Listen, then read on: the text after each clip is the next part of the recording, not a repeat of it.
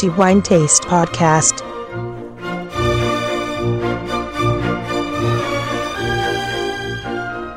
Benvenuti al nuovo episodio del podcast di The Wine Taste. Antonello Biancalana a tenervi compagnia nei prossimi dieci minuti e lo faremo parlando di uva, questo elemento essenziale per la produzione del vino, così vario, così straordinariamente variegato, tale da produrre espressioni diverse in ogni luogo, in ogni territorio. Questa volta, in questo episodio, parliamo di un'uva molto importante, un'uva che per molti aspetti ha segnato la storia enologica non solo d'Italia, ma oserei dire dell'Europa. E non solo, un'uva fra le più antiche, uva che molto ha fatto parlare di sé in passato e che in verità a distanza di tutti questi secoli non ha mai smesso di far parlare di sé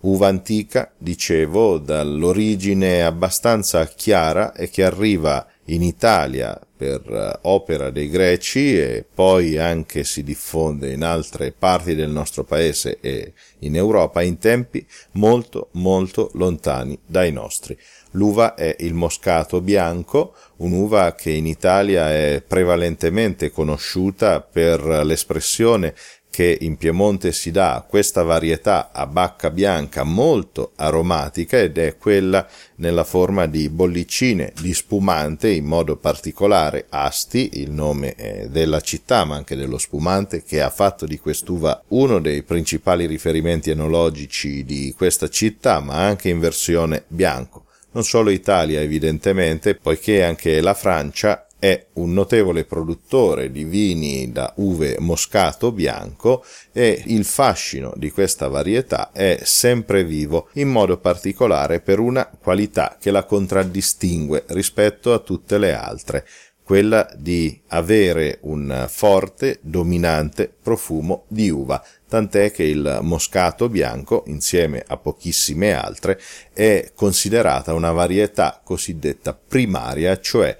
una varietà capace di produrre vini i quali aromi ricordano in maniera diretta, inequivocabile, quelli dell'uva. Pertanto vini che sono molto affascinanti, suadenti, senza ombra di dubbio. Questa particolarità non ha attratto solamente gli uomini ma anche gli animali, insetti in particolare le api e le vespe. Non è un caso che in tempi passati, nei tempi degli antichi romani, questa varietà fosse definita come apiana proprio per la predilezione delle api eh, per i dolci e succosi acini del moscato bianco, tanto da eh, dover essere ovviamente oggetto delle attenzioni non solo delle api ma anche di vespe e altri insetti. Dicevamo che la varietà del moscato bianco ha origini piuttosto chiare, eh, si ha la certezza che eh, la varietà trae origine nel bacino medio orientale del Mediterraneo ed è stata introdotta nel meridione d'Italia, quello che oggi chiamiamo meridione d'Italia, dagli antichi greci. Ed è proprio qui che prende il nome di uva apiana, quindi uva grata alle api, eh, i romani appunto ne parlavano e la ricordavano con eh, questo nome, tra cui eh, vari e importanti autori del passato, quali Catone, Columella e Plinio il Vecchio, citano nelle loro opere questa varietà chiamandola con questo nome. Poi fu il turno dei veneziani, eh, notoriamente popolo di naviganti, mercanti e anche eh, abili conquistatori, introdussero il moscato bianco nei territori del nord Italia, di quello che noi oggi ovviamente chiamiamo Nord Italia ai nostri tempi e l'introduzione fu nel Medioevo e da lì prese a diffondersi un po' in tutto il nord del nostro paese e oggi trova la sua massima espressione appunto nel Piemonte, ma non è solo in Piemonte che ritroviamo il moscato bianco, tant'è che oltre ad Asti, dove si produce l'omonimo vino spumante ma anche il bianco moscato d'Asti lo ritroviamo anche in altre regioni del nord Italia come la Valle d'Aosta, lo stesso Veneto, i Colli Euganei per fare un riferimento. Altra roccaforte storica per il moscato bianco è certamente la Toscana, in modo particolare Montalcino con il suo celebre Moscadello, vino molto più antico, almeno per le citazioni storiche del famoso Brunello di Montalcino, poi lo ritroviamo in Puglia, il Moscato di Trani è un esempio, e poi a scendere in Sicilia, in Sardegna, insomma è una varietà che ritroviamo in Italia un po' ovunque. Ovviamente non possiamo non parlare anche dell'ampia diffusione che il moscato bianco ha in Francia. Molte sono le zone dove questa varietà ha dato prova di produrre straordinari vini. Qui il moscato bianco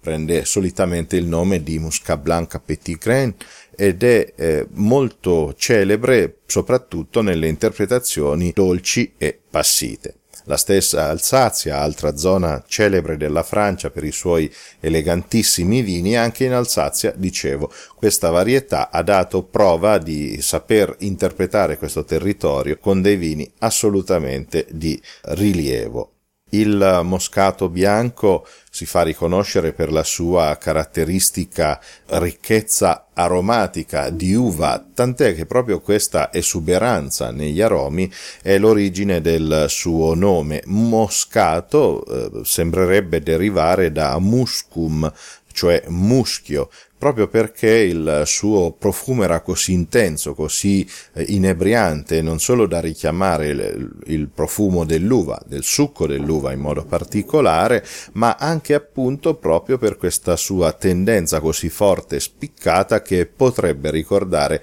per certi aspetti il muschio appunto oppure la noce moscata. Un'uva estremamente interessante e chiaramente Asti con il suo celebre spumante è solo una delle tante interpretazioni che questa uva è capace di dare al vino, in ogni caso proprio perché ci troviamo di fronte a una varietà cosiddetta aromatica, pertanto ricca di sensazioni primarie e la sua caratteristica esuberanza nel ricordare il profumo dell'uva è sempre una qualità eh, messa sempre in evidenza, tant'è che il moscato bianco difficilmente si vinifica facendo uso di contenitori eh, di legno proprio per non alterare questa sua qualità principale che è sempre messa ben in evidenza. Va detto che eh, raccontare il profilo dell'uva moscato dal punto di vista sensoriale,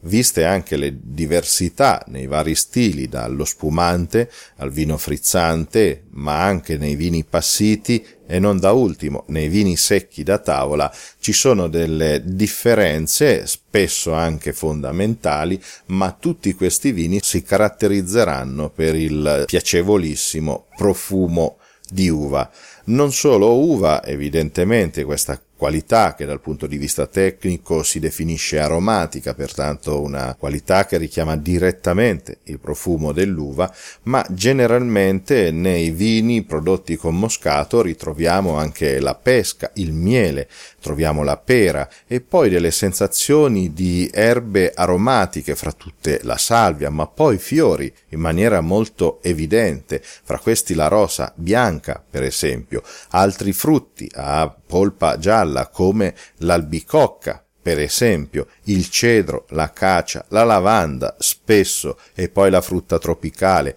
ananas in particolare, la banana, arriviamo al melone e poi, dipendentemente dal modo con il quale si vinifica questa interessante varietà, arriviamo anche a sensazioni di pompelmo, di anice, di miele e di altre erbe aromatiche come il timo, tanto per fare degli esempi. Non mancano gli agrumi con il cedro, il limone, eh, spesso nelle versioni appassite, quindi nei vini dolci prodotti con uva appassita, troviamo anche mandorle, troviamo fichi secchi e poi datteri, insomma un profilo olfattivo decisamente interessante. In bocca difficile appunto poter fare una generalizzazione poiché questo dipende espressamente dal tipo di vino che si produce. Evidentemente in un vino dolce eh, sarà evidentemente la dolcezza ad essere prevalentemente percepita, in realtà il vino prodotto con moscato può anche essere secco e in questo caso talvolta si può fare una certa confusione, tant'è che questa esuberanza aromatica così rotonda, così morbida,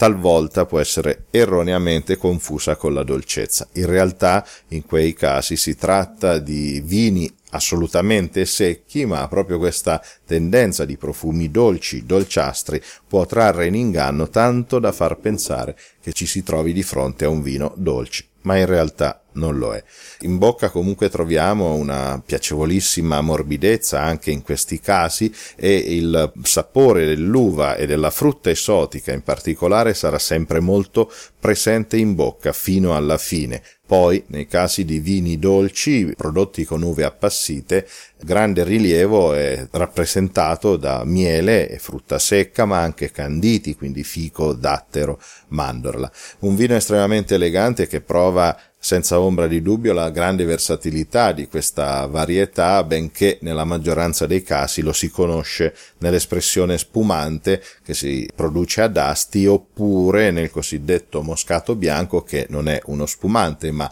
un vino bianco frizzante non meno esuberante e nel quale tutta l'espressività del moscato bianco si fa assolutamente protagonista. Io mi fermo qui e riconosco che del moscato ci sarebbe molto da parlare, poiché la versatilità enologica è molto interessante, ma i miei dieci minuti sono conclusi, sono scaduti, e pertanto non mi resta che salutare tutti voi e rinnovare il mio appuntamento per il prossimo episodio del podcast di The Wine Taste, terminando come sempre con il mio augurio a tutti di buon vino, in moderazione, ma che sia sempre di qualità.